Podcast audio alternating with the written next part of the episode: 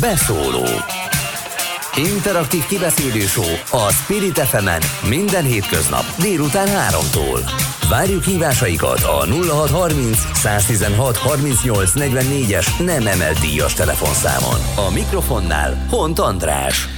Mikulás ajándékokban gazdag, szép délutánt kívánok. Ennek ellenére nem erről lesz szó a mai adásban, sem virgácsok, sem ajándékok nem fognak szóba kerülni. Ellentétben a politika igen, és annak is egy olyan aspektus, amelyről kevesebbet szoktunk beszélni, és amelynek ennek ellenére kevéssé túlbecsülhető jelensége van. Ugye általában főleg a választásokhoz közeledve kommunikáció, állami intézkedések, társadalmi elégedetlenség, ilyesmik szoktak szóba kerülni. Maguk a versengő feleknek a szervezete, tehát a politika teste, mint olyan az jóval kevésbé, vagy ahogy jelen vendégem, Metz Rudolf vezetéskutató írta egy most megjelent tanulmányában, amely a Fidesz szervezeti változásairól szólt 30 év alatt, hogy a politikai architektúra, valami azt hiszem ilyen kifejezést használt. Jó napot kívánok! Jó napot kívánok, köszönöm szépen a meghívást. Való igaz, tehát hogy szoktunk beszélni mindenféléről, kommunikációról, illetőleg egyéb politikai retorikákról is. Ritkán beszélünk a pártoknak a felépítéséről. Ez egy időben nagy divat volt a politikatudomány őskorában, tehát hogy a 50-es évektől kezdődően erről mindig folyt egyfajta diskurzus, hogy milyen párt szervezetet kellene kialakítani ahhoz, hogy sikeresek legyenek a pártok, illetve milyen trendek vannak. És kolléganőmmel, Várnagy Rékával most jelent meg egy cikkünk arról, hogy a Fidesz milyen szervezeti átalakuláson ment keresztül, és milyen szervezettel rendelkezik, milyen informális, illetve formális struktúrával, hálózattal. Még mielőtt ebbe belekezdenénk, annyit áruljon el, hogy hogy lesz az ember vezetéskutató, és kik, akik igénybe veszik a szolgáltatásait. a, aki kéri, tehát e, természetesen. E, ez a vezetéskutatás lényegében a, a politikatudománynak egy, egy kevésbé mainstream területe, e, amely azzal foglalkozik, hogy miért követjük egyes politikai vezetőket, miképpen próbálnak minket adott esetben manipulálni, hogyan lépnek fel a politika színpadára, mit közvetítenek magukról, illetőleg mi követők, esetleges követők, mit látunk bennük, miért látjuk benne, bennük a patássördöket, vagy adott esetben a népi hőst. És hogy ez mennyiben interdisziplináris terület, mert politika tudományra szűkítve mondta olyasmit, amivel egyébként mondjuk Max Webertől kezdve a szociológia foglalkozik, de hát gondolom ez megjelenik a vállalat irányításban éppen ugyanúgy, és hogy a különböző megfigyelések a különböző területeken azok hasznosíthatók oda és vissza. Természetesen. Tehát, hogy pontosan erről, erről van szó. Ez az üzleti szférában viszonylag elterjedt. Illetőleg szociológusok is foglalkoznak, szociálpszichológusok is foglalkoznak ezzel a kérdéssel. Én, az én feladatom itt, itt Magyarországon vezetéskutatóként ezeket a, ezeket a különböző interdisziplinális elméleteket alkalmazni a politikatudomány kereteiben, és megnézni azt, hogy, hogy miért követjük a vezetőinket. Ami politikában, a társadalomban sokkal érdekesebb feladat, mint mondjuk egy cég esetében, noha valószínűleg megfigyelhető egy multinacionális vállalatnál ugyanaz a jelenség, amely a politikában is, de hát mégis, hogy ott azért van egy jogszabályi környezet, tulajdonosi döntések, szavaz a közgyűlés, valami olyasmi, ami regulákkal ö, ö, veszi körbe az irányítókat, még a politikában hát gyakorlatilag csak a fantázia szab határt a, a karizmájának a vezetőnek, vagy éppen a karizma nélküliségének, illetve annak, hogy miért is megyünk utánuk. Ezzel abszolút egyet tudok érteni.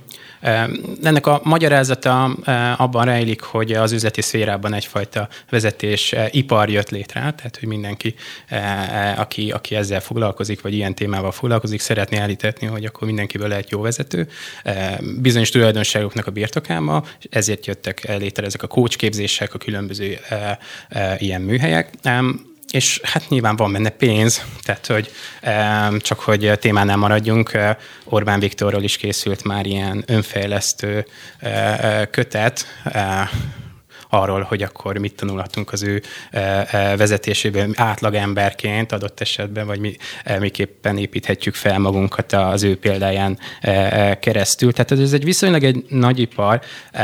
A politikatudományon belül ez viszonylag kis figyelmet kap, hiszen eh, a politikai tudósok általában nem igazán értik, hogy hogyan lehet mondjuk a karizmát mérni. Tehát mondta, mondtad is, hogy akkor a karizma eh, lényegében egy központi elem a, a politikában, de hát azt gondoljuk, hogy politikai tudósok általában, hogy ez valami megfoghatatlan. A vezetők rendelkeznek valami tulajdonság, valamilyen tulajdonságokkal, ami kiemeli őket a tömegből, de ez nem ilyen egyszerű, tehát hogy a karizma visszamegy mondjuk pont Max Weberhez, azon múlik, hogy mi követők belelátjuk-e a vezetőbe azokat a tulajdonságokat, független attól, hogy, eh, hogy a vezető rendelkezik-e azokkal. Tehát, eh, és ez itt a nagy különbség, azt megnézni, hogy az adott követők eh, belelátják-e a vezetőbe, és mit látnak-e bele. Orbán Viktorral készült ilyen kócskönyv, vagy róla készült az ő? Hát nem tudom. Ró- róla? Róla. Mhm. Értem, mondjuk meglep, meglepő lett volna, hogyha vezetési tanácsok, tanácsokat, osztokat kezd vállalatvezetők részére. Jó, akkor nézzük magát a politikát, és nézzük azt, hogy, hogy egyáltalán miről is beszélünk. Említetted azt, hogy milyen trendek vannak a, a világon, de lépjünk vissza egy kicsikét régebbre. Amikor pártokról beszélünk, akkor egyáltalán milyen szervezetekről is van szó. Mi az a, a dióhéjban összefoglalható története annak, hogy most pártokról, pártrendszerekről, társadalom és pártok viszonyáról, különböző pártípusokról tudunk beszélni?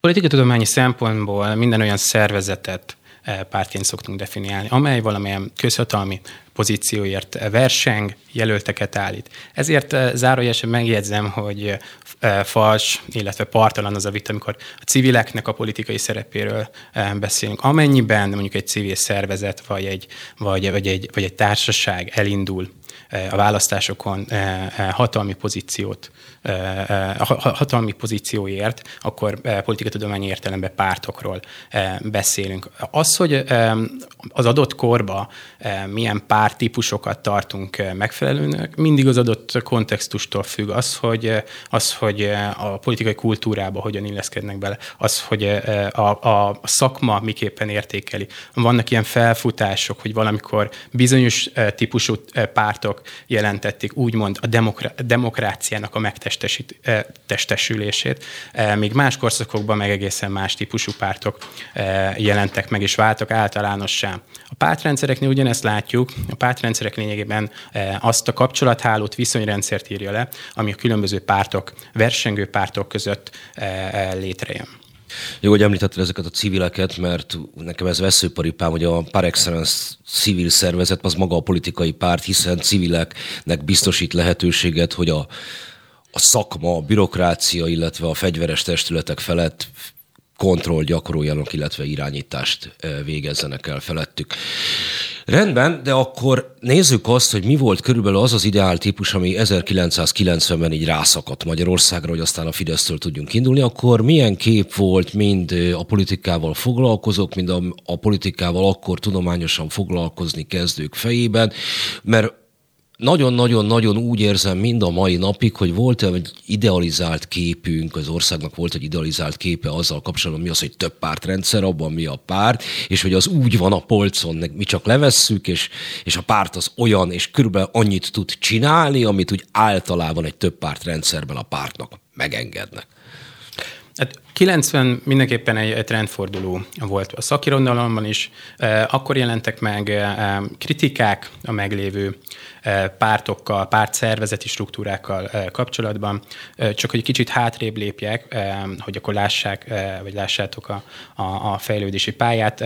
Legkorábban az elit pártokról beszéltünk, azok megjelentek még 19. században, elitek elkezdtek politizálni, elkezdtek együtt működni, elkezdték koordinálni a saját tevékenységeit. És ahogy kinyílt a, a, a politikai közösség, a szavazók tábora, megjelentek a tömegpártok, tipikusan a munkáspártok, szociáldemokrata pártok, később a keresztény demokrata pártok, és ez a korszak eltartott 45-ig, 50-ig. Ezt követően... Ne haragudj, hogy megszakítalak, csak hogy itt mondtad, hogy a politikatudomány szempontjából az az egyesület, amely el akar indulni a választásra, az pár, hogy mennyire bonyolult a helyzet, hogy kezdetben a munkásmozgalmi pártok a hihetetlen nagy széles tömegtámogatottságukkal nem is indultak választásra.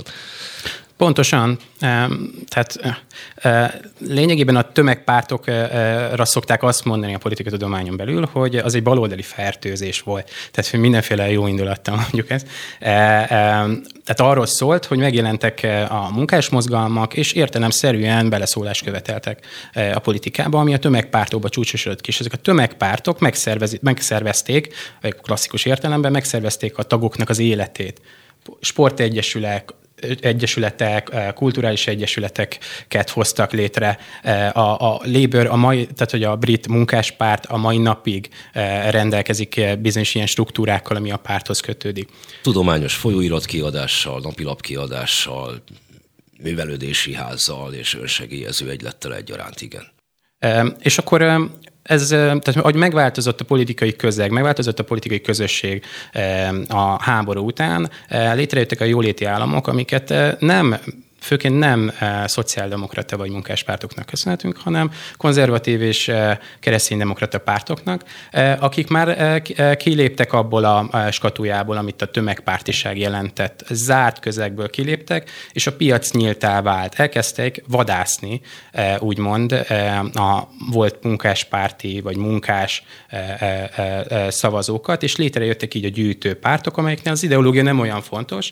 E, lényeg az, hogy tegyünk le az asztal arra egy professzionális programot, e, és majd az meggyőzi e, a szavazókat. E, és, pont, és rátérve a trendfordulóra, lényegében a gyűjtőpártoknak az időszaka az a 80-as évekig bőven tartott. Ekkor jelentek meg az úgynevezett kartelpártok, vagy elkezdtek ezek a gyűjtőpártok ráülni a pártrendszerre, a pártversenyre, leszűkíteni magát a küzdelmet, kihasználni vagy felhasználni az állami erőforrásokat, és együttműködni. Tehát tipikusan a nagy koalíciós eh, pártok, a nagy eh, eh, kereszténydemokrata pártok. Ilyenek mondjuk az olasz szo- szocialisták és kereszténydemokraták? Ne, mint... Pontosan, pontosan, vagy éppen a, a német kereszténydemokraták kat is ide, ide, ide sorolnám. De ez, ez egyfajta kritika volt ez a kart, kartelpárti tézis, ami 90-es években hasított. És ebben az időszakban pont erre a stratégiára maguk a pártok is reagáltak, az új pártok akik mozgalmi pártokként léptek be, mozgalmakból alakultak ki. Ostrovski, vagy hogy hívták, aki ezt a kártelpárt kifejezést? Nem, a kartelpárt kifejezés Richard Ketz és Peter Merhez kötjük.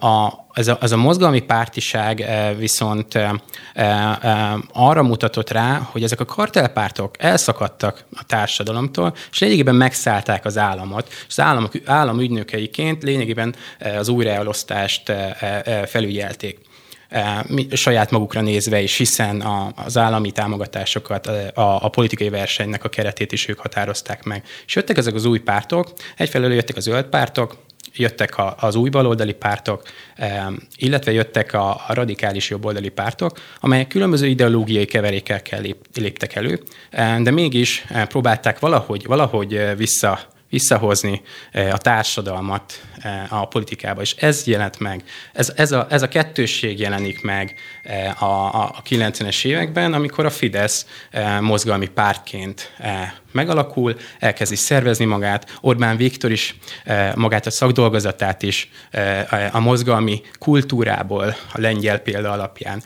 próbálja értelmezni a magyar keretek között, és ezzel szemben ezek a fiatalos, lendületes pártokkal szemben ott álltak úgymond a nagy öregek, vagy a volt történelmi, történelmi pártokra építkező pártok, vagy az új erősen értelmiségi, de részben elitést, a rész, részben azért annál, annál szélesebb pártok, amelyek nem bizonyultak túlságosan versenyképesnek abban az időben.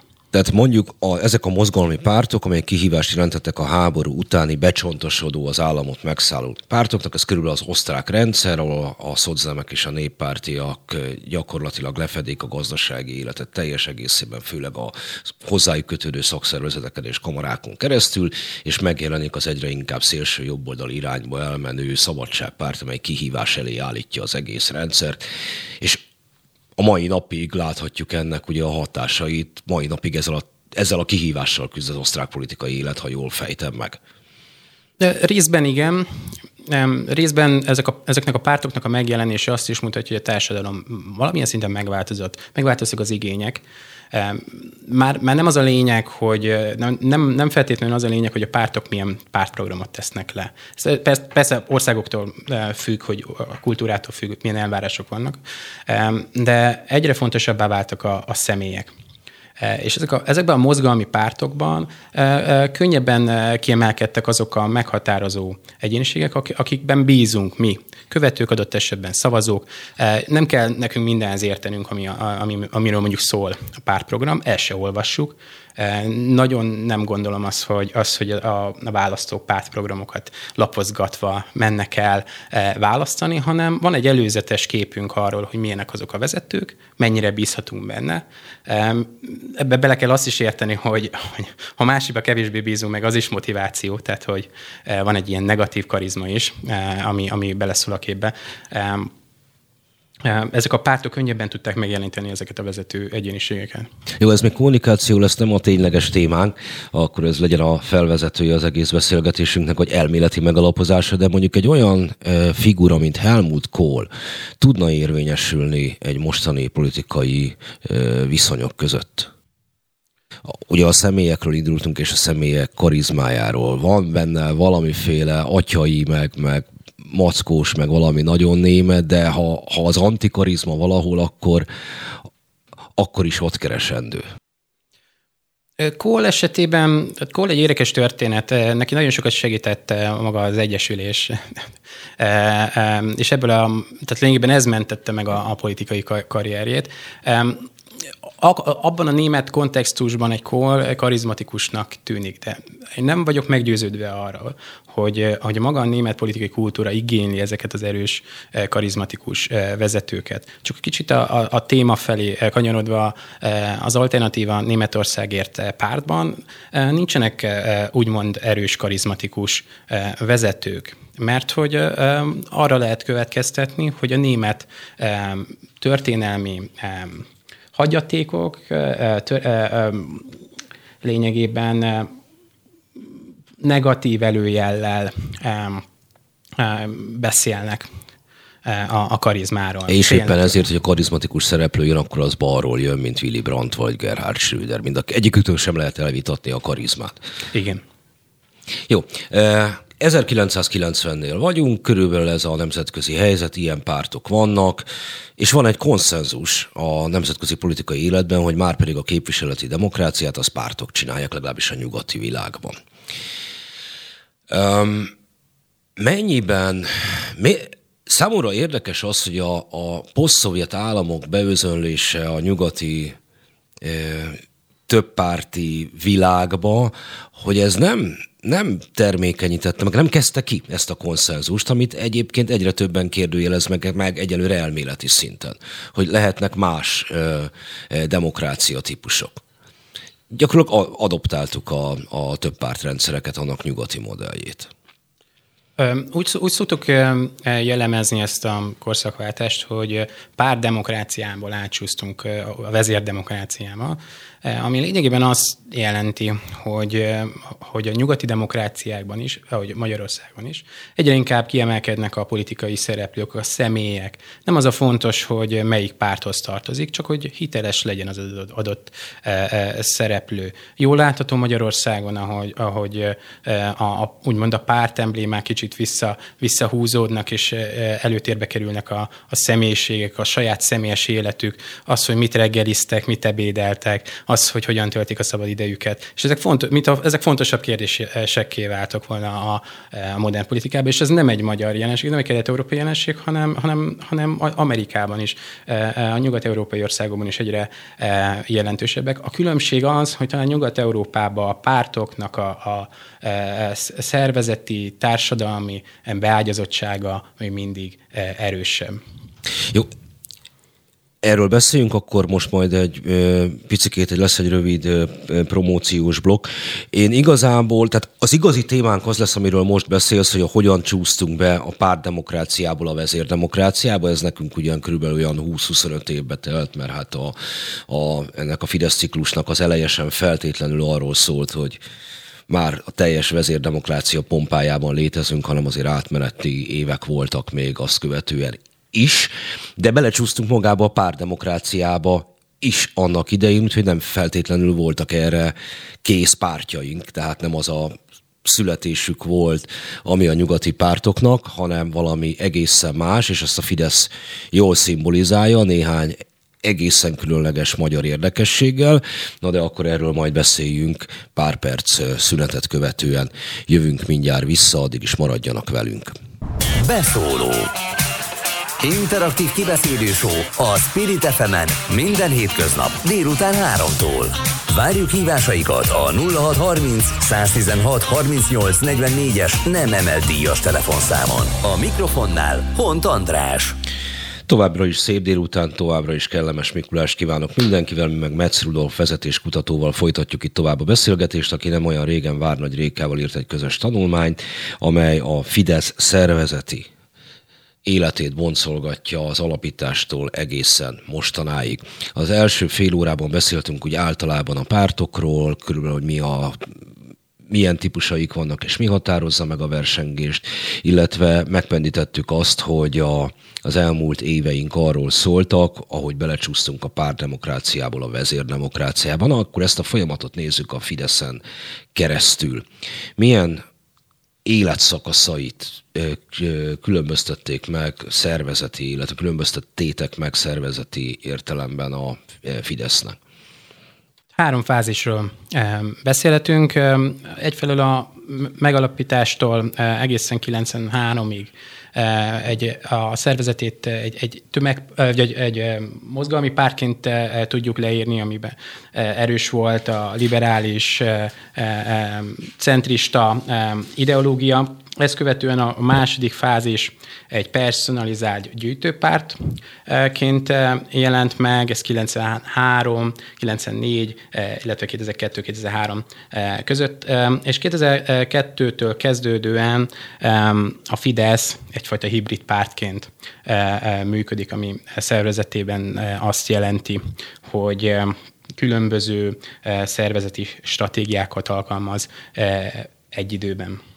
Na most itt egy kicsikét vitatkoznom kéne, kell veled a, még a korai szakaszról, hogy aztán a napjainkat meghatározó hibrid modell re majd rátérjünk, hogy a nagyon korai szakaszban már volt egy nagyon éles konfliktus a Fideszben, én elég közelről figyeltem lévén, akkor ennek a szervezetnek éppen tagja voltam, és hogy a, a korábbi mozgalmi jelleg mellett az 1990-es választást követően, és ez nem csupán az országgyűlési választást jelenti, hanem az önkormányzatit is, egy professzionális elsősorban főállásként a politikából élő fiatalok versus a, a korai korai Fideszt megjelentő, tényleg ilyen homályos karakterű, kontúrú társaság, társaságoknak az összecsapódása viaskodott egymással, amit aztán az általatok is említett 93-as Debreceni kongresszus döntött el, de hogy, a, hogy nem is ideológiai vetülete volt ennek, hanem kifejezetten ez a mozgalom versus hagyományos értelemben vett professzionális párt, amiről akkor még ugyan a Fidesz magáról későbbiekben sem mondta ki, de hogy azért előteljesen kartelpárti jegyeket viselt már magán a korai szakaszban is. Tehát önkormányzatokból, országgyűlési frakcióból élő, a hivatalos politika által megtámogatott személyiségek erejét használó párt versus a mozgalmi jelleg. Így is hívták a belső ellenzéket, hogy M frakció, tehát mozgalmi frakció. Szóval, hogy, hogy ez, ez a korai szakaszban is már van egy, van egy ilyen vita, és azt is írjátok a tanulmány későbbi szakaszában a Fideszre, hogy régió egyetlen pártja, ami elkerülte a komoly szakadást. Hát nem, mert csak már nagyon keveset emlékszünk rá, ez az úgynevezett Fodor ügy, amikor Fodor Gábor kiválik a Fideszből, és ennek is ez egy ilyen, noha ő nem mozgalmi ember volt, de vitte magával ezeket az embereket, ilyen mellékterméke volt. Tehát, hogy a születés körüli ilyen csatározások azért ott, ott gyorsan, pár év alatt azért ez mind megtörtént. Alapvetően egyet, egyet tudok érteni. Egyrészt ezen a konfliktuson minden egyes mozgalmi párt végigmegy. Magyarországon is azért láthatunk erre példát az LMP, illetve a Jobbik tekintetében. De Há, vagy még korábban az MDF, illetve a szabad kezdeményezések hálózata, a SDS, tehát tényleg valóban minden. Tehát, ez egy, ez egy a maga a pártoknak a, a fejlődéséhez hozzátartozó konfliktus, amit a pártoknak le kell küzdenie. És amikor a pártok szervezetéről szoktunk beszélni, akkor három góc, hatalmi gócpontot szoktunk megkülönböztetni. Van a, a közhivatali párt, van a, köz, van a közhivatali párt, akik elfoglalják a parlamentbe, e, e, a, a, tehát mandátumuk van a parlamentbe, a kormány nyom vannak adott esetben, önkormányzatokban vannak ott, polgármesterek, stb.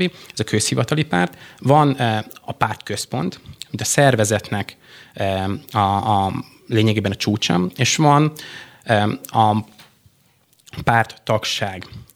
És ez a három gócpont eh, sok esetben eh, eh, konfliktusban áll, vagy konfliktus alakul ki. Ami a Fideszben megvalósult már nagyon korán, hogy a közhivatali párt rá, rá telepedett magára a pártra, könnyen tudta azokat az erőforrásokat kamatoztatni, felhasználni a pártban betöltött szerepüknek a megerősítésére. Ezek az, az új demokráciákban azért ez, ez viszonylag könnyebben ment, megy, mint mondjuk a nagy nyugati demokráciákban vagy nem is tudod, hogy mennyire érdekes dologról beszélsz, mert ez egy nagyon-nagyon korai konfliktus, és Orbán Viktor hatalmi tehetségét jól mutatja, hogy ezt hogy használta fel, mert látszólag előre engedte a mozgalmi embereket azért, hogy ők aztán leszámoljanak Fodor Gáborral. Nem tudom, hogy egyébként ez, ez, ez a tudás, vagy ez az érzék honnan volt meg neki.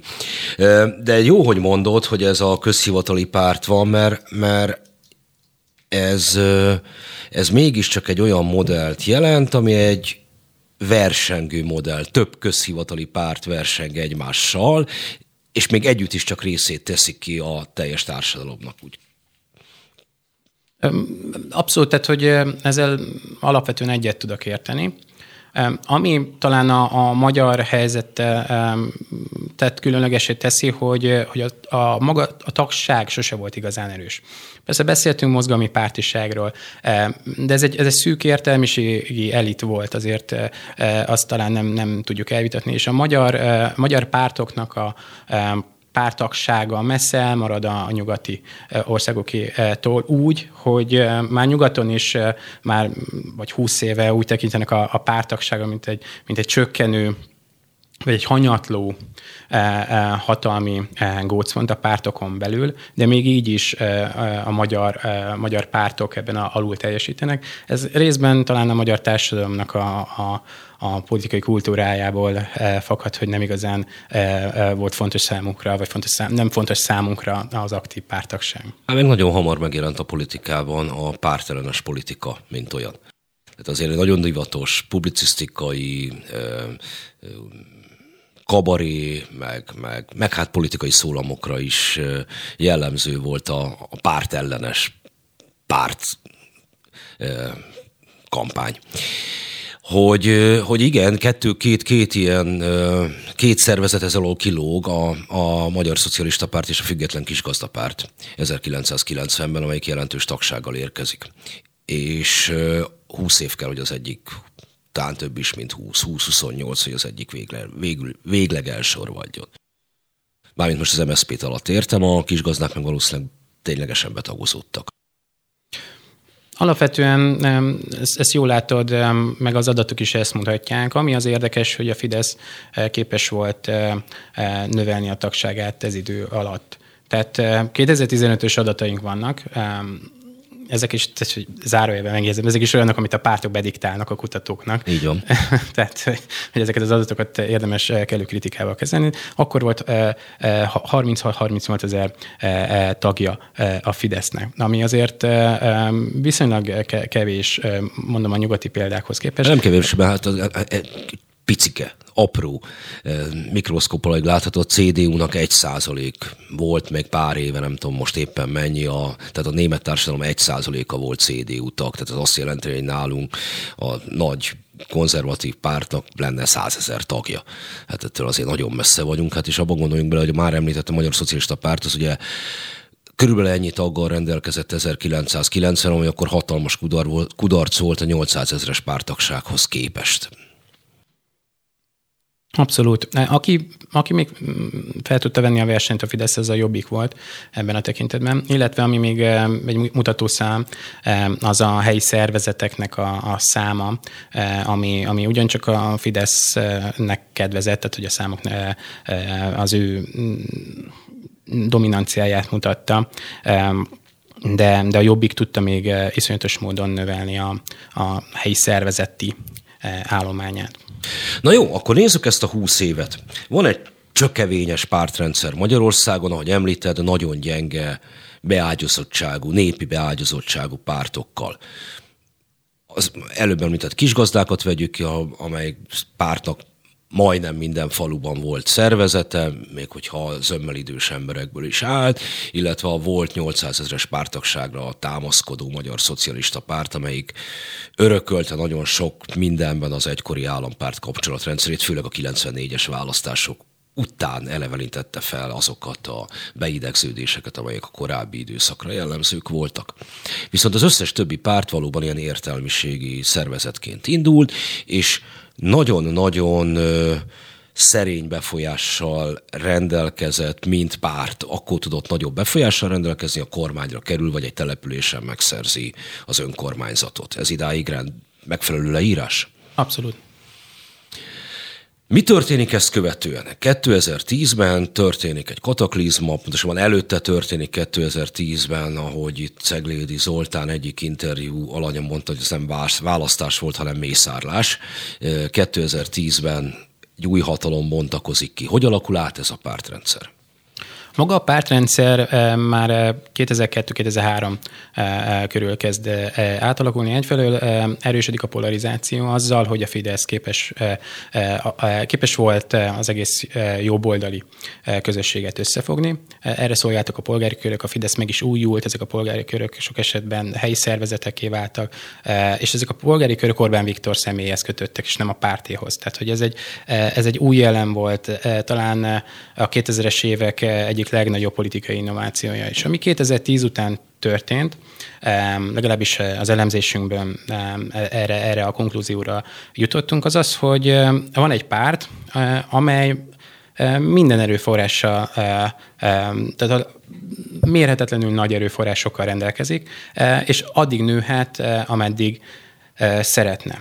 De látja a, a, politikai vezetés, hogy, hogy, hogy ennek megvannak az árnyoldalai. Ha én azt mondom, hogy elszakadok a társadalomtól, és pusztán az állam ügynökeként funkcionálnak, az, az hosszú távon nem kifizetődő. Ezért jöttek létre már korábban is ezek a mozgalmi párti elemek, mint például az említett polgári körök, a békemenet, az, az tipikusan ilyen, ilyen mozgalmi stratégia, kivinni az embereket az utcára, megélni az identitást, identitást adni. Túl az... Itt álljunk meg egy másodpercre mert, mert bizonytalan vagyok, nekem erre nincsen válaszom, és nem is sem biztos, hogy fogsz tudni a kérdésre felelni, de akkor legalább dobjuk fel a kérdést. Mert ezeknél a mozgalmi jellegeknél írjátok ebben a tanulmányozókban, ezek fölülről gerjesztett mozgalmi attitűdök, felülről gerjesztett mozgalmi indulatok és felülről gerjesztett mozgalmak. Ez igaz a békemenetre meg a cöfre. De hogy ez mennyiben kitalált felülről, vagy mennyiben spontán? Nehéz erre válaszolni, tehát hogy megelőlegezted a, a bizonytalanságom.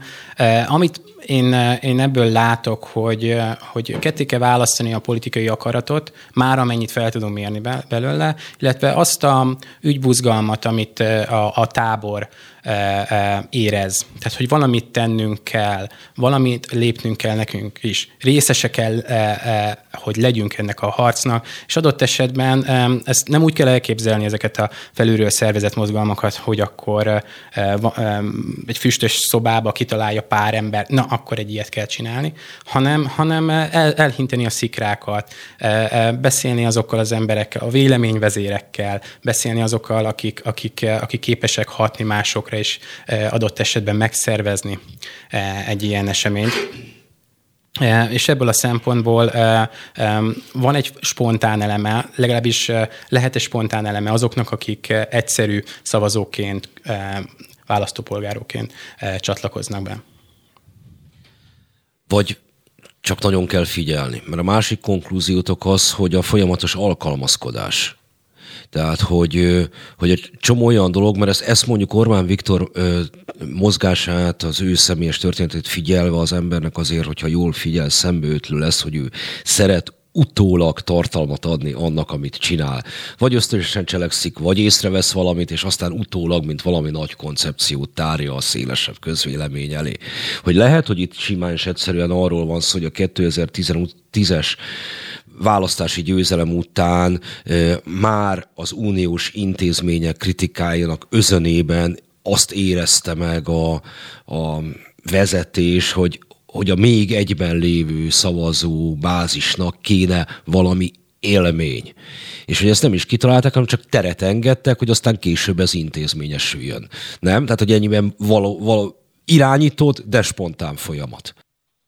Tehát nyilván, tehát, hogy a, a politikai vezetésnek ez a kulcsa, tehát hogy senkit se lehet kényszeríteni felülről, hogy kövess engem, hanem, hanem, hanem motiválni kell, meg kell győzni azokat az embereket, hogy, hogy most igenis harcban állunk, igenis meg kell küzdeni bizonyos dolgokért, és ki kell menni az utcára, ki kell mutatni azt, hogy mi együtt vagyunk, stb. És Orbán Viktor egyébként nagyon érdekes módon a 90-es években még nyíltan beszélt a, a saját politikai filozófiájáról, vagy politika, politikai gondolkodásáról, ami erősen pragmatikus, erősen átlátja azokat a harcokat, amik, amik, ami, ami kiemelte őt abból a közegből. Tehát, hogy a, ha retrospektíven azt, azt mondjuk, hogy Orbán Viktor a, nem tudom, legsikeresebb magyar politikus, az nem mondunk sokat, de talán az, az, az nem túlzása azt mondjuk, hogy az első professzionális politikus.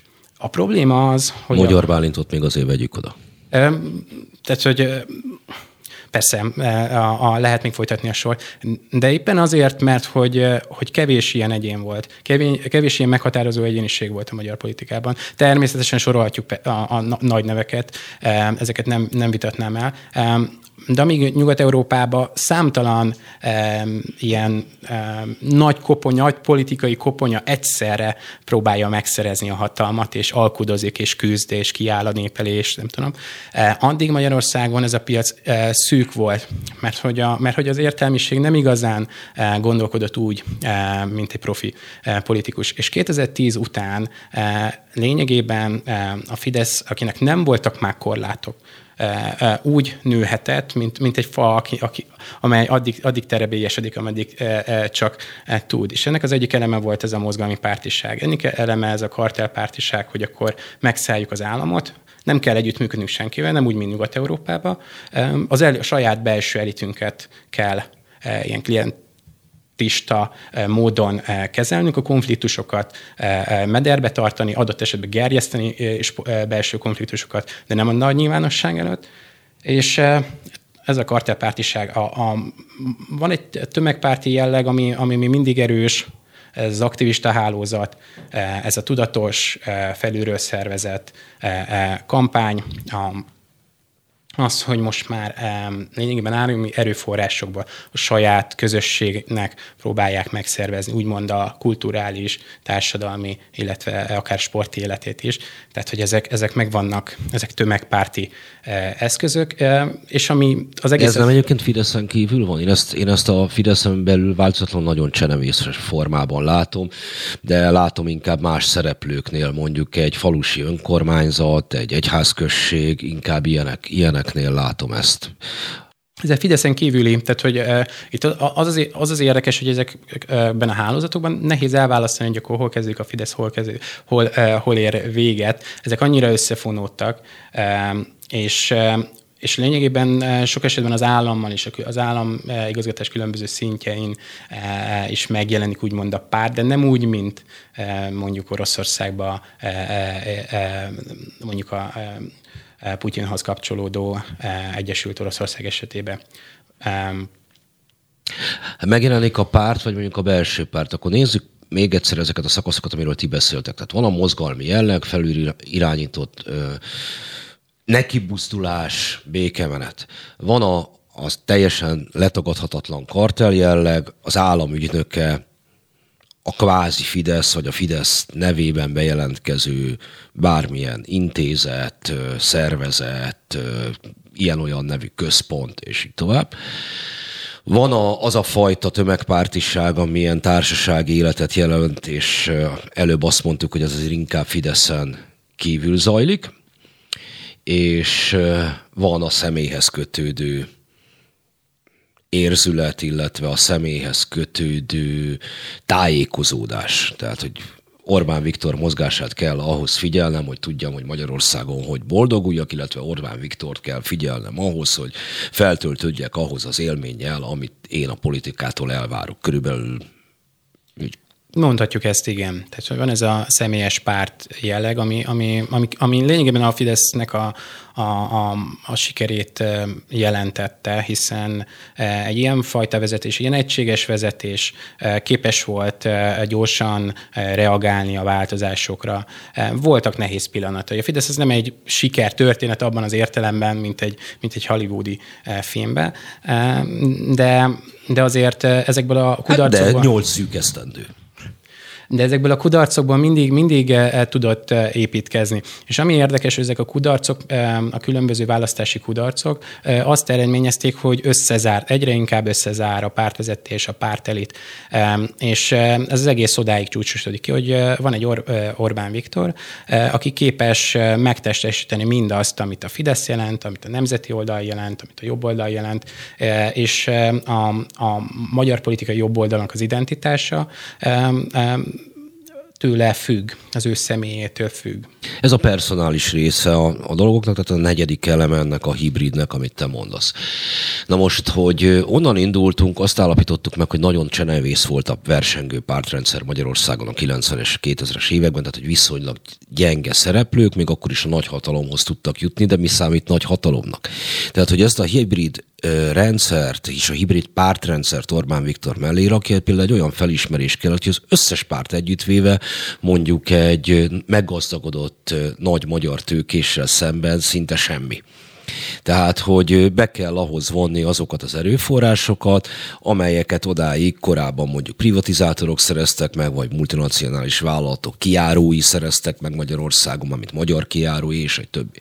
Hogy egy ilyen egyesítést hoz hatalmi egyesítést hozott létre Orbán Viktor, amit az ő olvasatokból akár még demokratikusnak is lehet nevezni, mert hát hiszen egy oligarchát kiválaszt meg. Igen, tehát e, nyilván a Fidesz sosem titkolta, hogy célja a nemzeti tőkés osztálynak a megteremtése, és, a, és ez a hátország építéshez hozzá tartozik. E, ezt azért... Főleg, ha valakinek a saját hátáról van szó, a saját lábról meg már ne is beszéljünk.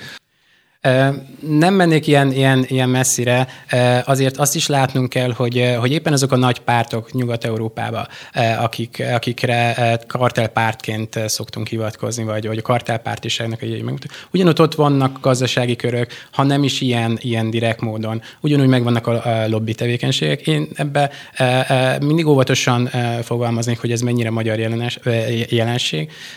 Nyilván ez egy megint egy kisarkított helyzet, amit Magyarországon láttunk, aminek e, e, e, egyik oka az az, hogy, az, hogy először összeomlik a, a magyar politikai jobboldal, aztán összeomlik a, a magyar politikai baloldal.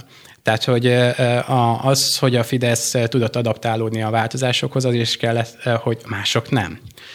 Hogy, hogy másoknak éppen, pont az MSZP-nek a párt szervezete akasztott be mindig a külők közé egy, egy botot, és, és, és estek egy, egy nagyot.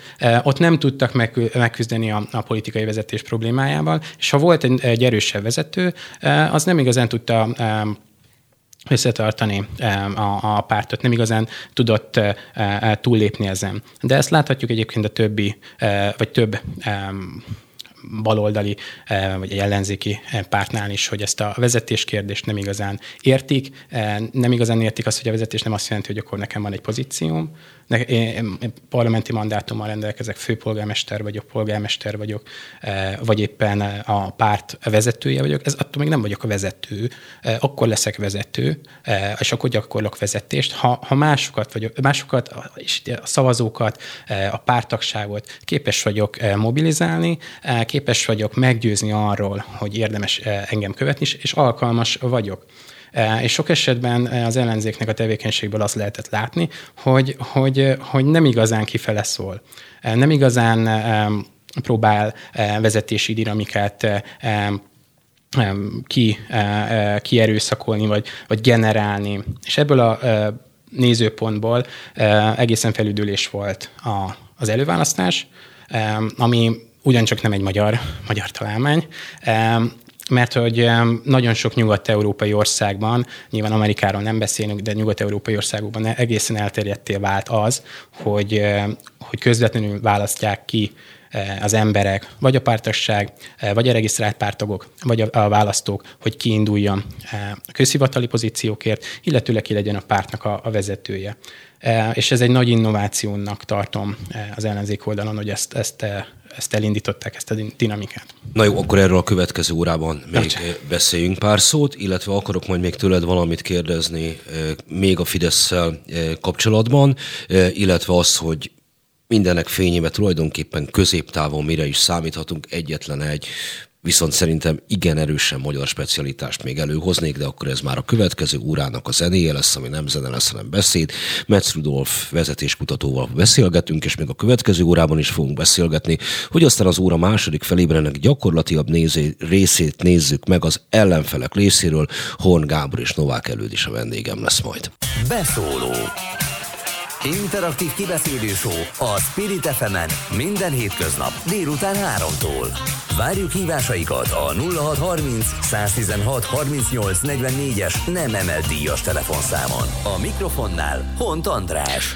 Továbbra is szép délutánt kívánok mindenkinek, így december 6-án. Továbbra is Metz Rudolf vezetéskutatóval beszélgetünk a magyarországi pártok szervezetéről, elsősorban a Fideszéről, összefoglalva az előző órának a tanulságait, hogy egy meglehetősen gyenge pártokat üzemeltető magyar pártrendszerből egy sajátos hibrid modellt hozott rétre a Fidesz, illetve a kormány, amely több jellegzetességet visel magán. Viszont a tanulmányotok végén azt írjátok, hogy paradox módon ez a Fidesz megerősödését mégsem hozta.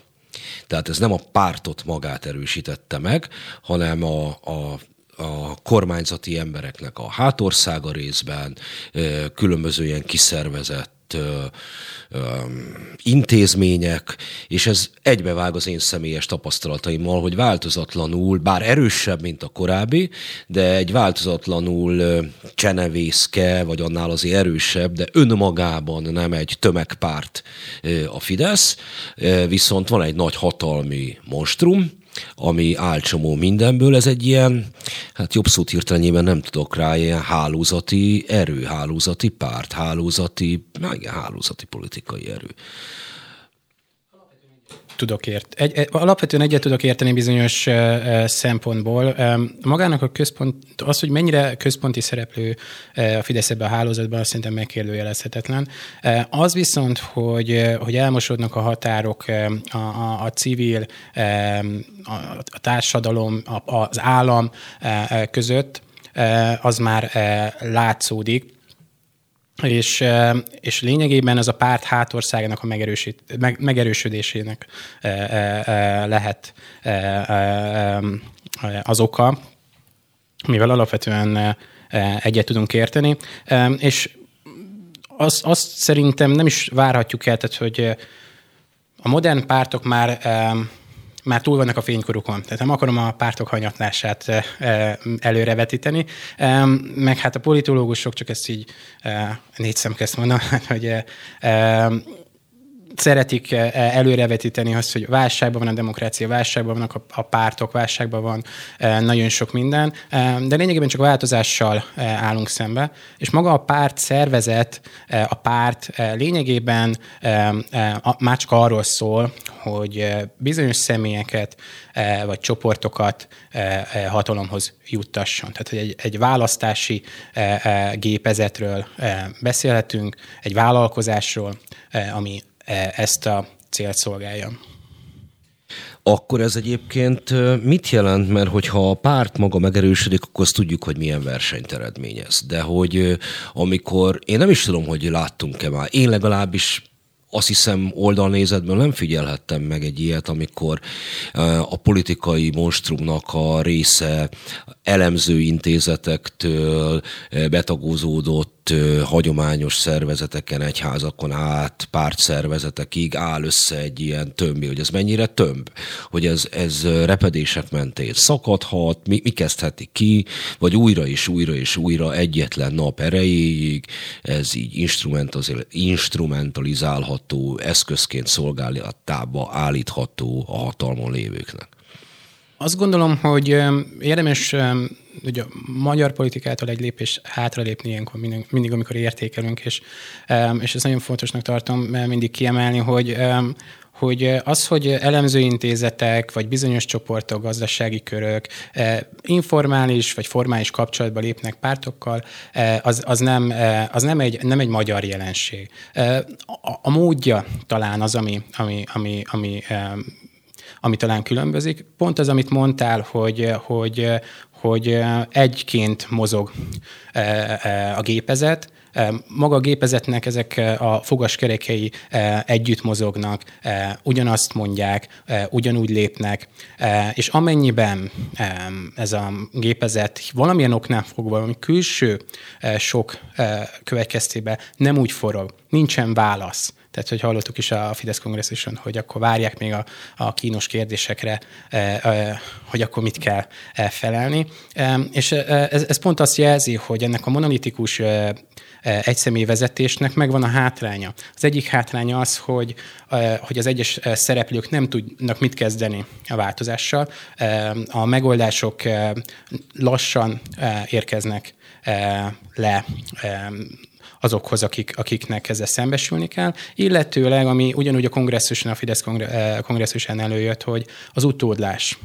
Eh, hogyan lehet egy pártvezetőt, eh, egy erős pártvezetőt helyettesíteni? Orbán Viktor tett gesztusokat, neveket említve, hogy kik lehetnek az ő utódjai. Az viszont, hogy ez mennyiben lehet sikeres, az, az már kérdéses. Eh, amivel tudnak eh, Nyugat-Európában válaszolni erre a kihívásra, az a, az a belső párt verseny. Tehát, ha azt láthatjuk az ilyen domináns pártként funkcionáló nagy pártokra, hogy sok esetben Nyugat-Európában a párton belül van politika, van politikai verseny, és ez a verseny adott esetben nyílt.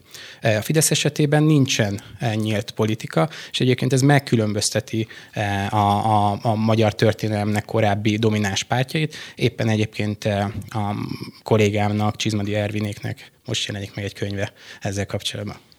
Mármint mivel kapcsolatban? A domináns pártokkal kapcsolatban, és különösen a Fidesz-szel kapcsolatban hogy miért, eh, hogy miért vált domináns párt, ami az oka, eh, hogy domináns pártként eh, tud létezni. Ez a domináns pártiság, erről még nem beszéltünk, ez azt jelenti, hogy a pártrendszerben elfoglalt helye.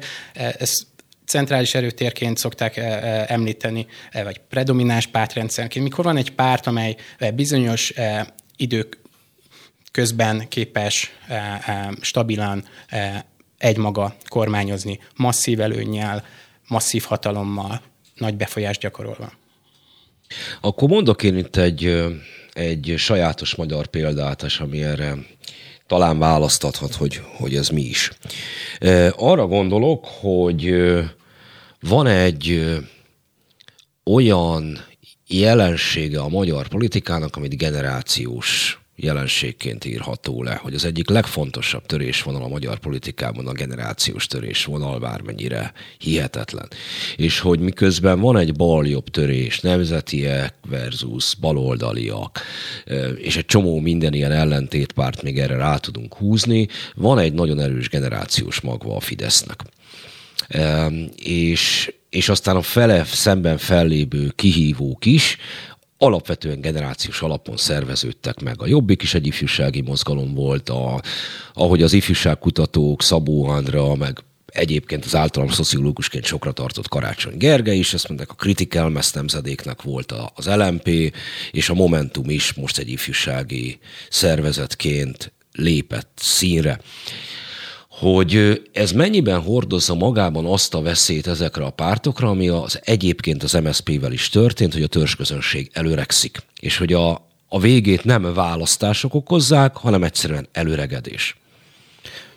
Nyilván, eh, ahogy mondtam, maga az utódlás kérdésén túl egy karizmatikus vezetőnek mindig a legnagyobb eh, talán, eh, talán a legnagyobb kihívása fenntartani azt az állapotot, hogy rá szükség legyen, és ez nagyon sokáig működött a Fidesz esetében, mindig voltak válságok, mindig eh, adottak válságokat, azokat a válságokat fenntartottuk, már mint az érzetet.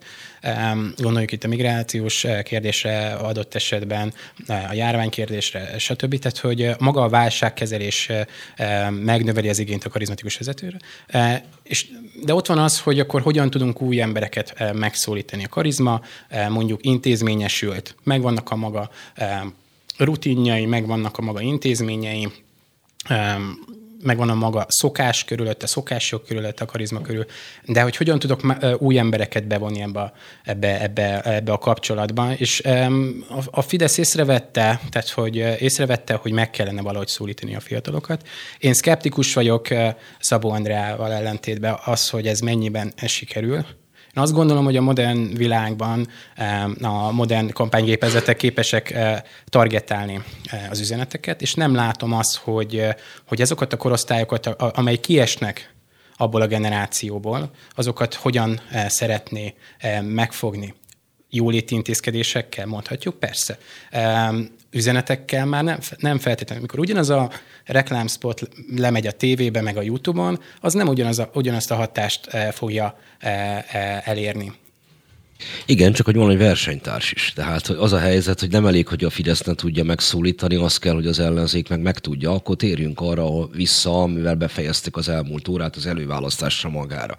Hogy ez egy ö, ö, jó válasz volt egy adott helyzetre, amelyet egyébként nem a politika kezdeményezett, hanem a politikára kényszerítették rá kívülről, mármint az előválasztást, az ellenzéki politikára. Látványosan mozgatott meg fiatalokat, hiszen az online szavazás arányaiban lemérhető az, hogy ebben igen sok fiatal is vett részt, viszont azóta, mintha ez az élmény elpárolgott volna. Nyilván vannak ilyen fellángolások, a szociológusok, illetve politológusok szokták ezt morális eufóriának leírni, amikor egy, egy, egy politikusnak a megjelenése, vagy egy politikai esemény valamilyen hihetetlen nagy lelkesedés, reményt vált ki a követőkből, ez valóban lecsendesedett.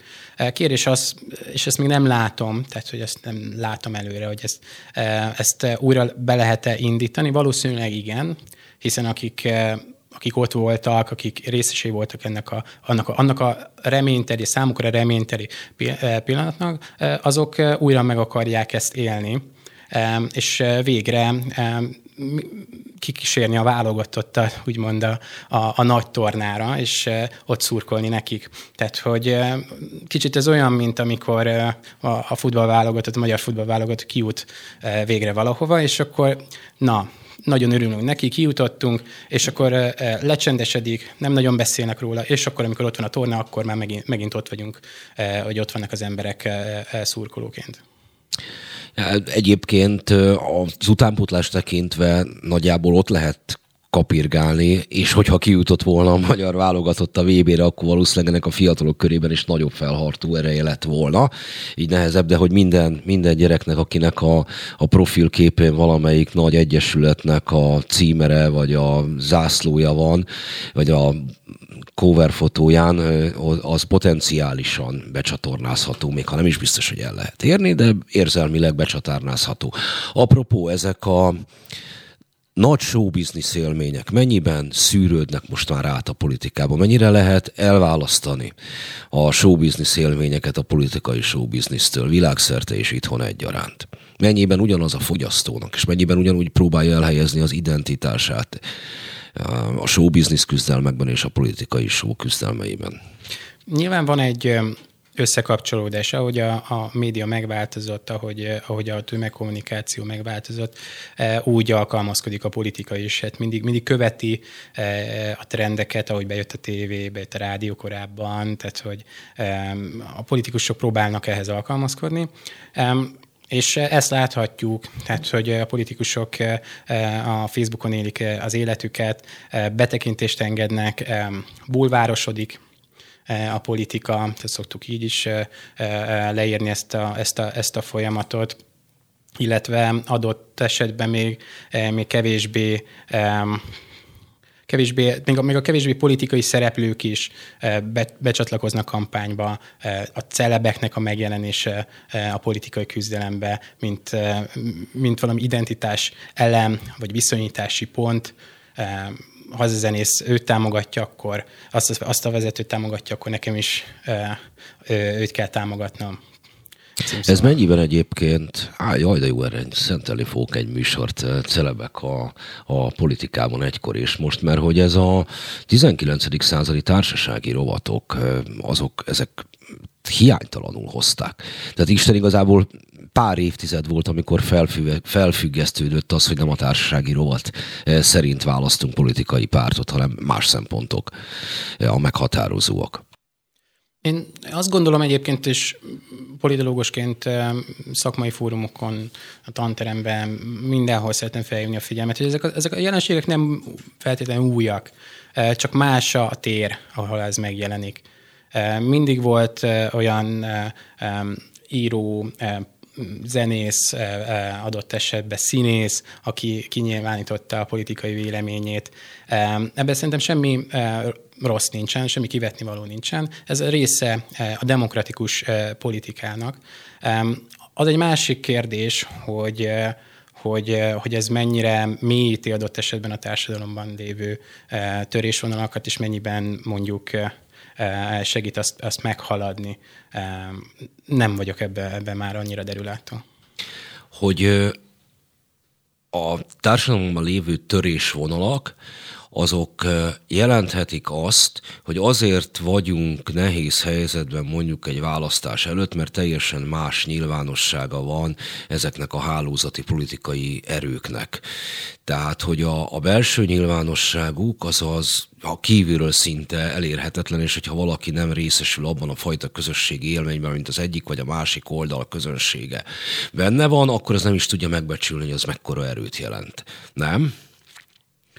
Tehát ez a buborék effektus, ez mennyiben fogja felülírni a hagyományos politikatudományi vizsgálatnak a szempontjait, módszereit, mennyibe teszik kikezdhetővé a megállapításait, és a többi, hogy mennyiben, mennyiben tapogatózunk a homályban. Fontos dologra tapintottál rá, ha jól értettem. Reméljük. politológusok szeret, szeret, szeretjük Szeretünk úgy kiállni a nyilvánosság elé, hogy megmondjuk a frankót. Megmondjuk azt, hogy a világ eh, hogyan áll, merre megy, jaj, megint válság van, jaj, megint eh, valami jó dolog történt, eh, stb. Mi, mi is része vagyunk ennek az egésznek, még ha nem is szeretjük ezt bevallani. És sok esetben a politikai, politológusok, tehát politikatudósok kilépnek a saját szerepükből, és a szakmai, tudományos tekintélyüket próbálják arra használni, hogy, hogy a szavazókat vagy, vagy az érdeklődőket befolyásolják. Tehát magyarán szóval leíró helyett inkább ilyen előíró vagy, vagy célmeghatározó szerepben tündökölnek. Ez a ti mostani kutatásotokat, vagy a te érdeklődéseteket most leginkább ott érint, hogy a e, legújabb e, politika, tudományi, politológiai megszólalók közül a populizmust, mint egy e, rákbetegséget írják le többen, holott egyébként mindenféle politikai oldal által használt, vagy mindenféle politikai oldal által magáévá tett jelenségről van szó, és nem arról, hogy a nagybetűs civilizáció szerinti rend szerint ez egy megvetendő valami, hanem egy masszívan velünk létező, és azzal megbékélni kénytelen, vagy kénytelenek vagyunk vele megbékélni, mert hosszú távon velünk létező jelenség ez. Alapvetően teljes mértékben egyetértek. Maga a, a a populizmus eh, kifejezés, vagy, vagy ez, a, ez a stratégia, ez a diskurzus nem egy új jelenség, ez a demokráciával, a demokráciának a kiszélesedésével együtt jár. És ha megnézzük, hogy eh, az amerikai populizmus milyen hullámokban tör elő, eh, és mellé tesszük az, az európai politikai fejlődést, azt láthatjuk, hogy, hogy mi ezt a, nem tudom, az osztálypártok megjelenésével tudjuk párhuzamba állítani, mert hogy Amerikában a, úgymond az első populisták például az általános választójog, a a, a szociális intézmények kiterjesztése, e, a jóléti állam e, kiterjesztése, a nők szavazati e, jogának megadása, tehát hogy nagyon sok olyan kérdést vetettek fel a korai populisták, amelyeket ma demokratikus eredményekként élünk meg.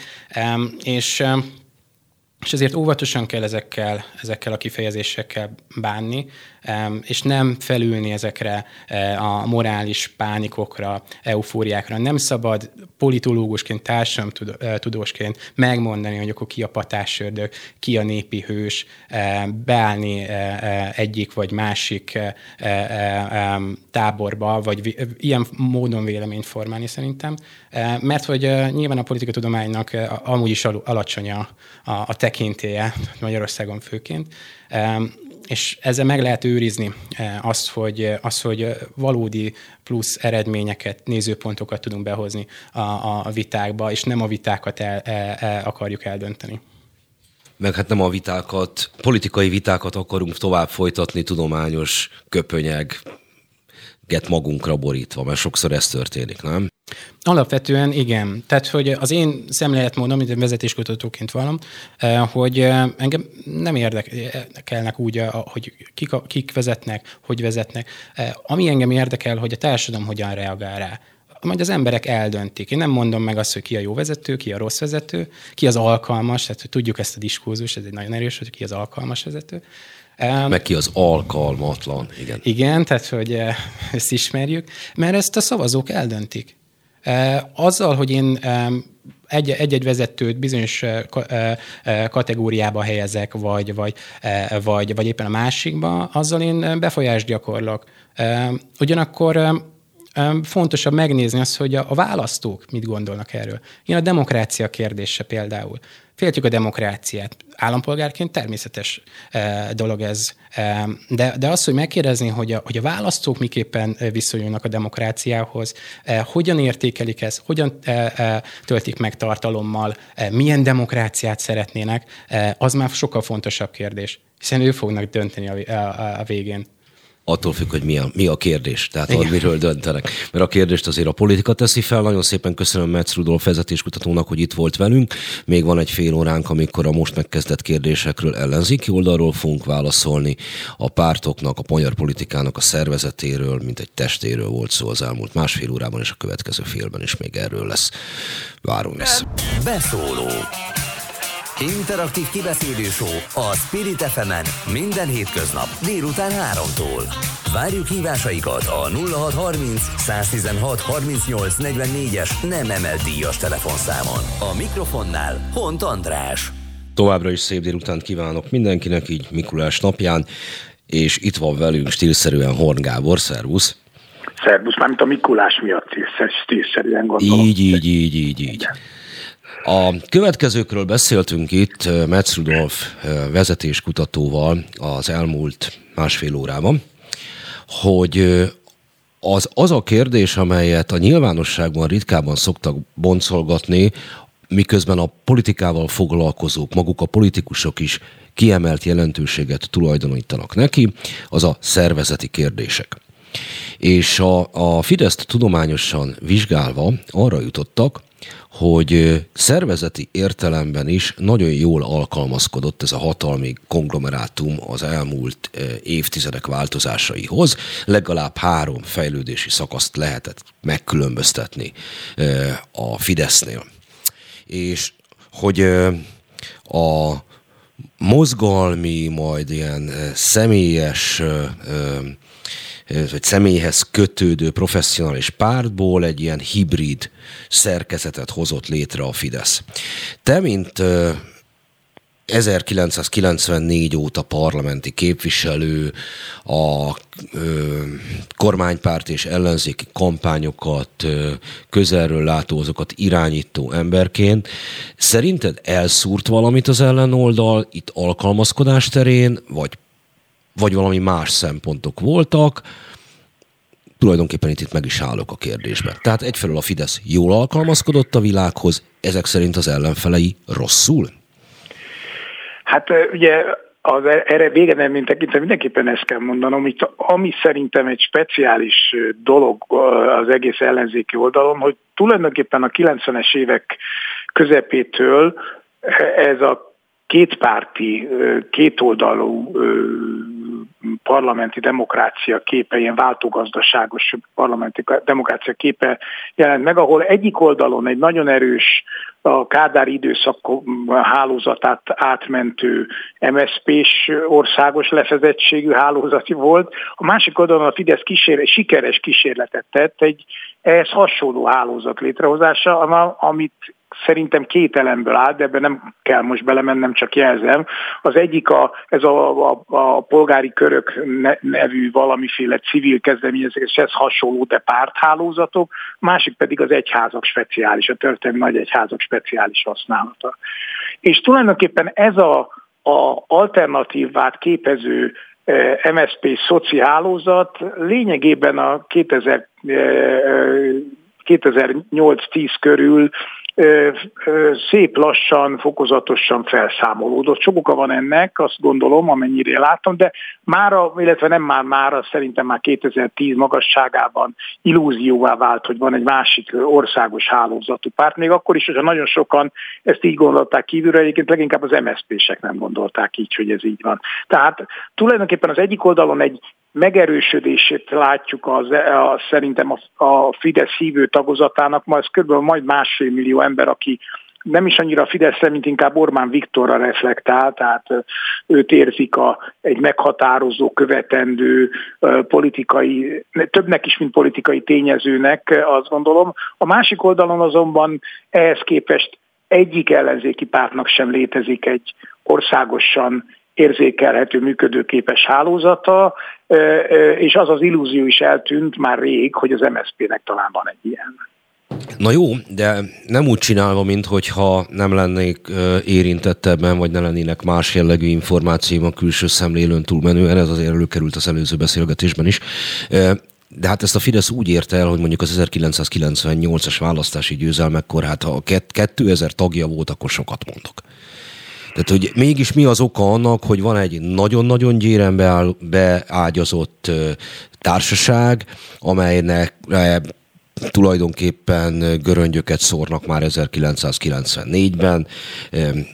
Emlékezetes kijelentés volt, hogy a frakciónak van még négy éve, de a Fidesz már halott.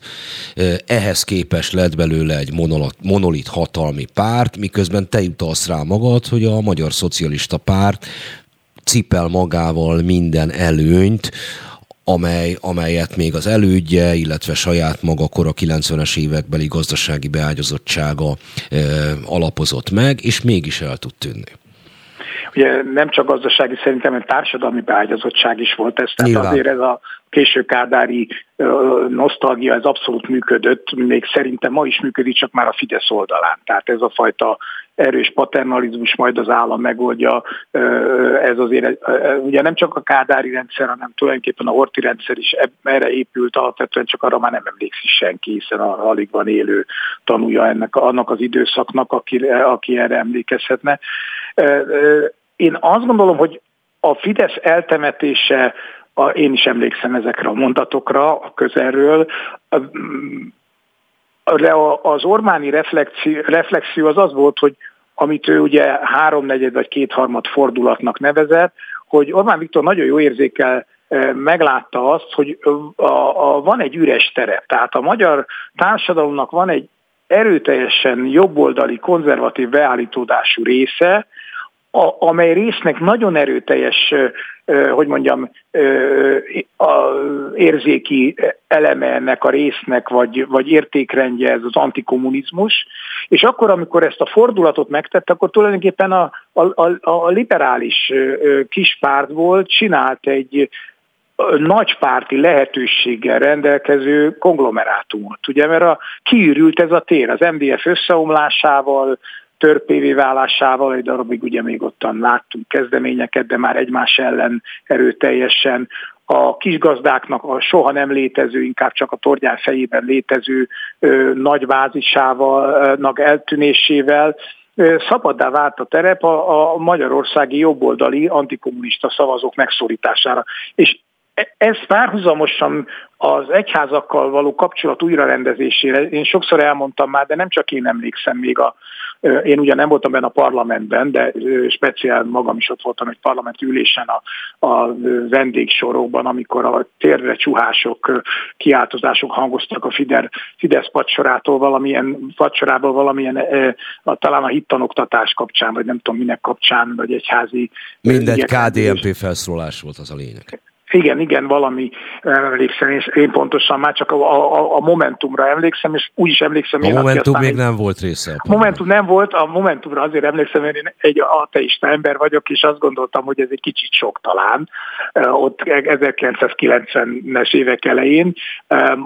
Úgyhogy, és innen ez a fordulat az, ami azt gondolom, hogy egyszerűen talált egy részt, egy méghozzá nagyon jelentős részt, sőt bástyát a Fidesz a magyar társadalom rendszerében, és közben a másik oldalon pedig az egyébként, hogy mondjam, természetesen létező társadalmi támogatottság, mert van egy baloldali része is ennek a magyar társadalomnak. Ennek a mértéké lehet vitatkozni, hogy mekkora, de hogy van, az tényszerű. Várja, most... várja, csak amiről te beszélsz, az részben ideológia, részben pedig retorika. És hogy amiről mi meg itt szót ejtettünk, az meg szervezeti kérdése, csatornák kérdése. Tehát, hogy utat talált ehhez a közönséghez, ezt részben megszervezte. Miközben a túloldalnak, miközben minden lehetősége megvolt, ezt nem tette. Tehát annak a pártnak, amelynek a tagja és vezetője voltál, a Szabad Demokraták Szövetsége, miközben egyfelől értelmiségi elit párt volt, egy hihetetlenül erős törzse lett volna a Szabad Európa rádiót hallgató vidéki tanárok és könyvtárosok és ö, ö, GMK-sok, vállalkozók, és, és meg is találták szavazóként az, az utat az SZDSZ-hez 90-ben, de még 94-ben is, és az SZDSZ-nek nem sikerült integrálnia. Igen, de ez azért volt szerintem, ezt tényleg személyesen végigéltem, mert az, az SZDSZ-nek a 90-es és meg a 94-es eredményei mögött szerintem erőteljesen az, a, az antikommunista beágyazottság volt jelen. Amit a, az, az SZDSZ a, az MSZP-vel való szövetségével elengedett, mint lehetőséget.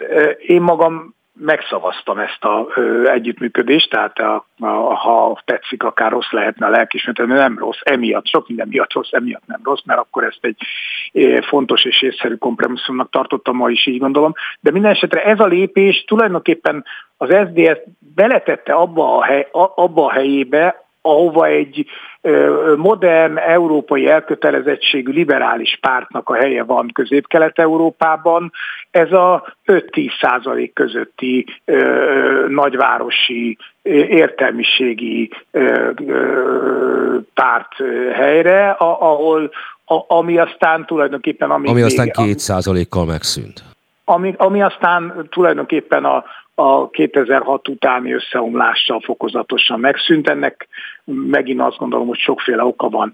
De, de minden esetre az a fajta csoda, amit én ezt egy csodának gondolom, ami 90-ben és 94-ben egy magát inkább szociál, szociál liberálisnak, baloldali liberálisnak beállított párt, bár azért volt ennek egy jobboldali konzervatív liberális szárnya, egyébként akkor éppen TGM Tamás Gáspár Miklós vezetésével jelzem zárójelve, aki most éppen, ha jól értem, akkor a a kommunista jól, jól. Irány, nem, irányzatnál tart. Úgyhogy, de hát változok a világ, hát minden, mindannyiunknak joga van változni. Tehát tulajdonképpen egy olyan olyan, olyat próbált meg az SZDSZ részre, létrehozni, ami igazából tartósan nincs. Jó, az, hogy ugorjunk van... egyet, Gábor, Jó. mert a, azt, azt próbáltam mondszolgatni, hogy miközben valaki alkalmazkodik, az ellenfelei meg sok szempontból nem. De ez mit jelent? Mert azt akkor nem vonott kétségbe, hogy a, a Fidesznek szervezetileg is van most egy nagyon-nagyon erős súlya igen vagy nemmel válaszoljál? Mert hogy kétségben van, gondolom, hogy sem. igen, igen, van egy erős beágyazottsága többféle oldalú, tehát nem is egy oldalú ez a beágyazottság. És ez mit jelent ellenzéki oldalról most? Úgy, hogy egyébként felszámolta sok esetben a saját kötelékeit a társadalomhoz a, az ellenzéknek a különböző politikai szervezetei. Felszámolták? Az teljesen látszik, hogy az ellenzéknek ez hiányzik, ez a beágyazottsága, nem ér, le, nem ér le a falvakig ma az ellenzék. A jellemző módon ez egyáltalán nem véletlen, hogy ahol az ellenzéknek bázisai vannak, az Budapest és a nagyvárosok. Mikor a nagyvárosok közül is azok, ahol egyetem, főiskola van, tehát ahol erőteljes értelmiségi, hogy mondjam, meghatározó álláspontok vannak, Szeged, Pécs, Szombathely, Miskolc, tehát ezek azért egyáltalán nem véletlenek.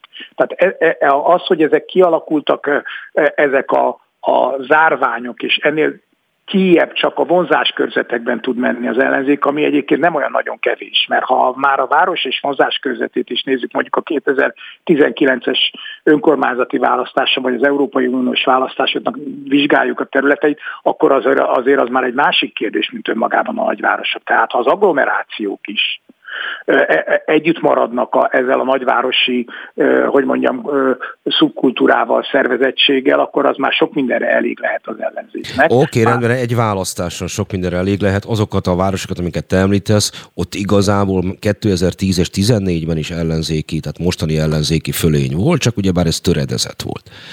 De tételezzük fel, hogy van egy ellenzéki győzelem.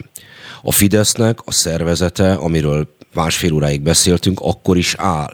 De abban reménykedsz, kimondva vagy kimondatlan, hogy az következik be vele, mint az MSZP-vel? Nem, nem, nem vagyok jós, nem tudom, hogy mennyire viselne meg a Fidesz egy ilyen vereség, mert azt látom, hogy az utóbbi jó néhány évben egyre erőteljesebben egy ilyen a magyar feudalizmus hasonló építkezési rendszer van. Tehát nem ugyanaz van a 90-es évek végétől a Fidesz, nem az a történet, amit tulajdonképpen egy ilyen elnevezésű ugye polgári körök, a polgári Magyarország. Tehát egy más típusú építkezés jellemezte az akkori Fidesz, mint amit tulajdonképpen a 2000 tízes évek közepétől jellemzi a Fidesz, ami sokkal inkább egy ilyen alá fölérendeltségi viszonyrendszer, az államtól való függés kialakítása. Tehát tehát neked akkor lesz jobb, ha velem jó kapcsolatot ápolsz. És ez a legalsóbb szintekig, tehát egy önkormányzat, egy vállalkozás szintig levomlik. Ez azonban, ez a fajta viszonyrendszer, abban a pillanatban, amikor te kikerülsz az állami meghatározó szereplő, nekem volt szerencsém ezt megélni, abban a pillanatban összeomlik. Ez, amit Metz Rudolf arra beszélt, hogy a Fidesz ma az állam egyetlen ügynöke, mint egy politikai... Mert sajnos nem hallgattam a beszélgetést, mert dolgoztam, Minden. de megfogom, mert érdekel, hogy mit mondott, bocsánat a hallgatóktól, mert illet volna, csak ez nem fért bele most itt Jó, nagyon meg. szépen köszönöm Horn Gábornak, hogy ezt még hozzátette a beszélgetésünkhöz, van még 10 percünk az adásból, ott meg fogom hallgatni. A másik oldalról, mert Novák előddel is váltok ugyanezekről a kérdésekről eh, pár szót. Köszönöm szépen, Gábor. Köszönöm szépen. Vissza, szervusz. Na és akkor itt van velünk Novák előtt. Jó napot kívánok! Jó napot kívánok! Jó napot kívánok! Igen, mert nekem nem sikerült hangot adnom. Arról beszélgettünk itt másfél órán át, hogy a Fidesz 1900-tól 90, 1990-től kezdődően egészen a mai napig szervezeti értelemben jól alkalmazkodott a magyar viszonyokhoz, a változásokhoz. És szóba került az, hogy volt egy pont, amikor kifejezetten pártszervezeti értelemben volt egy vetétársa, amelyik még pártagságban meg is haladta, vagy szervezett számban, tehát tagszervezet számban meg is haladta a Fideszét, és ez a Jobbik volt. Mit csinált a Jobbik a 2000-es évek közepén? Mire támaszkodott, milyen olyan eredői voltak, illetve milyen munkát végeztek el maguk ott és akkor? Köszönöm. Hát valóban nagyon érdekes kérdés az, hogy a Fidesznek a szervezeti struktúrája mennyiben járult hozzá ezekhez a komoly választási győzelmekhez, illetve hogy a polgári körök az mennyire volt pótcselekvés, mennyire gondolták komolyan, vagy csak egy politikai termék volt, ez egy örök dilemma.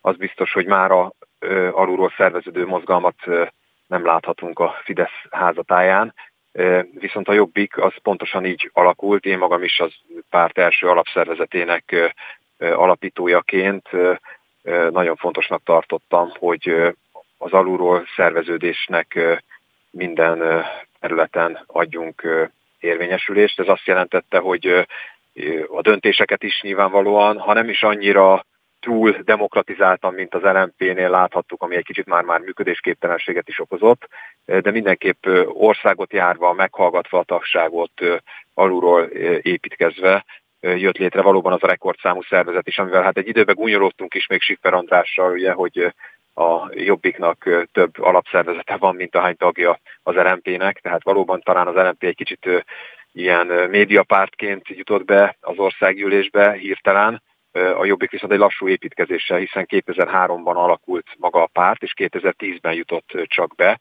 Ezzel szemben ugye az NMP-nél egy kicsit gyorsabb felfutást láthattunk, egy olyan jelszava, hogy lehet más a politika. A Jobbiknál ugye egyrészt voltak olyan kisebb szubkultúrák, mint a nemzeti rock például, amely a bázisát jelenthette ennek a harmadik útnak, hiszen már akkor is ez volt egy kicsit a nemzeti radikalizmusnak a jelszava. Másrészt számos olyan intézményrendszere fejlődött ki, és olyan rendezvények, például a majális, ami az ország legnagyobb majálisává nőtte ki magát a hajójári szigeten. A kezdeti időben még 3-4-5 pártnak is, SZDSZ-nek, Fidesznek több pártnak is volt majálisa a hajógyári szigeten végül csak a Jobbik maradt, illetve hát most meg már csak a Mi Hazánk mozgalom maradt ott a hajógyári szigeten, és általában a majálisok környékén. Furcsa, hogy ez a klasszikusan inkább baloldalhoz köthető ünnep, ez, ez mára mégis a nemzeti radikális pártoknak lett a legnagyobb rendezvénye, tehát a Jobbiknak valóban 2010-től főleg, de már azt megelőzően is, és azután pedig a Mi Hazánk mozgalomnak. Tehát valóban az alapszervezetek száma az meghatározó volt, mert egy időben azért a média elhallgatása körében nem lehetett máshogy terjeszkedni, csak úgymond utcai kampányjal, utcai rendezvényekkel. Nyilvánvalóan nagy felívelést jelentett a 2006 őszének társadalmi elégedetlenségi mozgalmai, ez hívta életre tulajdonképpen egyébként a magyar gárdát is, bár sokan a cigány kérdéshez közbiztonsági problémákhoz kötik, de valójában ami életre hívta, az egy olyan magyar önvédelmi reflex volt, ami ugye a rendőrterror után és a kormányzattal szembeni tehetetlenség nyomán is létrejött. Az, hogy végül a mai magyar jó, ezeket azért csak most zárójelezem, hogy ezek Igen. a maga minősítései, mert a, a, a rendőri túlkapás az valószínűleg valami olyasmi, ami konszenzuális megjegyzés, vagy akik ezt nincsenek benne a konszenzusban, ne is legyenek, de a, a rendőrterror az, az, az mondjuk Hát egy szubjektív kifejezés, ezt Igen. elismerem. Engem összességében ötször állítottak elő a gyurcsány bajnai rezsim idején jogszerűtlenül, ezt bíróság jogerősen, jogerősen megállapította, hogy törvénysértő volt, miközben jogszerűen egyszer sem sikerült a hatalomnak. Tehát számunkra azért azt is jelentette a radikalizmus, hogy mi gyökeres változásokat akarva elmegyünk a jogállamiság határáig, de azt soha nem lépjük túl, ezért sem állítottak elő jogszerűen ugye egyszer sem, miközben a rendőri túlkapásokra viszont rendszeresen ö, ö, sor került, tehát nem csak 2006 Jó, jó, ne 2006-ot vitassuk most Rendben. Meg. A, ott tartottunk, hogy párhuzamoknál, illetve különbözőségek boncolgatásánál, hogy a Fidesz is egy ilyen értelmiségi kezdeményezés, fiatal, van végzett jogászok, kutatók, és még egyetemisták, és ez igaz a jobbikra is. Hiszen a jobb, jobboldali ifjúsági közösség az egy egyetemi mozgalom volt, és ez alakult pártá 2003-ban. És hogy mégis ez a két szervezet volt az, amelyik értelmiségi, belterjes kis körökből indult, és aztán nagyon hagyományos népi táborhoz is utat talált. Jól, jól fogalmazom? Igen, hát abszolút valóban, ha kronológiailag haladunk, akkor a jobbik, és ugye párhuzamba hoztam ugye az LMP-t, amit két ilyen komoly siker volt, ami alulról szerveződőbe tudott jutni, nem új pártként az országgyűlésbe eddig, ugye. A jobbiknak azért ez volt a titka, hogy egy hosszú építkezés, hiszen 2015 valóban 2003-tól párként, de ahogy mondta szerkesztő úr, valóban előtte pedig jobboldali ifjúsági közösségként egy egyetemista szervezetként alakult, egyetemistákból alakult meg lényegében, pártkötődés nélkül kezdetben, tehát különböző jobboldali pártokkal szimpatizáltak a tagok, akkor még volt mondjuk valamiféle több pártrendszer, abban az időben létezhetett akár mondjuk még MDF is, talán még jobboldalinak lehetett nevezni, tehát valóban egy olyan szervezetből nőtte ki magát, aminek az értelmiség adta a magját, illetve hát a fiatalságot emelném ki, mint akik mindig újat és valami radikálisabbat, tisztábbat szeretnének, komolябbakat, mint valamiféle toldozgatása, foltozgatása a rendszernek. Már azért ebből az értelmiségi, főleg a Fidesz környékén inkább azt mondanám, hogy érzelmiségi mag maradt, tehát inkább egy hívő tagozat maradt, akik bár... Ami egy keresztény demokrata szervezetnél, vagy legalábbis magát annak való szervezetnél azért annyira nem a nagy bűn. Hát, a, a hívőt azt nem úgy értem, hogy vallásilag hívő, hanem inkább a, a vezető iránti feltétlen hűség és abban való hit, tehát bármit és az ellenkezőjét is képesek képviselni. Egy kicsit ilyenné vált azt gondolom már a, a jobbik is, tehát azért a, a, a kezdeti irányt azt ma már nem nagyon látjuk, és nem is szívesen mondják ki az alapító nyilatkozatban lévő mondatokat, illetve magát a rövidítés sem, azt a mozaik szót, ami Értem. a de amit most közösségből. mondani akar, az majd, vagy nem tudom, hogy mondani akar-e, de nem fogja, mert ennek most útját állom, az politikai, ideológiai, mit tudom én, milyen megfejtés. Ha ezt lehántjuk az egészről, akkor ön szerint a jobbik bármilyen ideológiában átmenthetett volna a saját szervezeti erejéből bármit is mondjuk ebbe az ellenzéki összefogásba vagy egyvelekbe, avagy ez önmagában a, az ideológia váltással már bukásra volt ítélve? Hát az a baj, hogy ezek ilyen városi legendává váltak, hogy, hogy vidéken milyen erős a jobbik, az a régi jobbik volt, amelyik holdudvarában még ott volt akár a magyar gárda, amelyiknek még volt érdemi tagsága, és nem pedig fizetett alkalmazottai.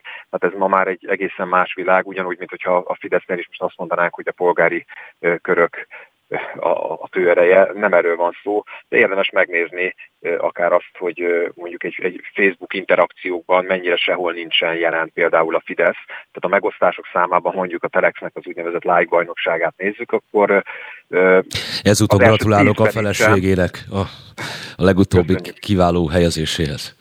Igen, igen, igen, most sikerült egyszer meg is nyerni, most pedig Orbán Viktornál sok belehúztak, és sok millió forintos fizetés hirdetett tartalommal nyilvánvalóan nehéz versengeni, de az mindenképp beszédes, hogy az első tízben kormánypárti politikus nincs a, a megosztások rangsorában. Tehát, hogy a Fidesz hívei sem annyira aktívak, nincs nem erre építkezik a Fidesz, hogy majd az ő aktivista tábora mondjuk megossza azt a tartalmat. Most a mai világban talán már inkább erről kell beszélni, és nem a kocsma politizálásról, mert így főleg a járványügyi lezárások miatt, de egyébként is a Facebook előretörése miatt jelentősen visszaszorult azért az utcai kommunikáció, a plegykák és az egyebek szerintem nem olyan erőteljesek, még ha ki is települnek a pártok standokkal a közterületekre, mégis döntő jelentőségű a Facebook, de és látható, hogy ott arra nem arra épít a Fidesz, hogy majd ott a saját aktivista tábora megosztja a tartalmakat.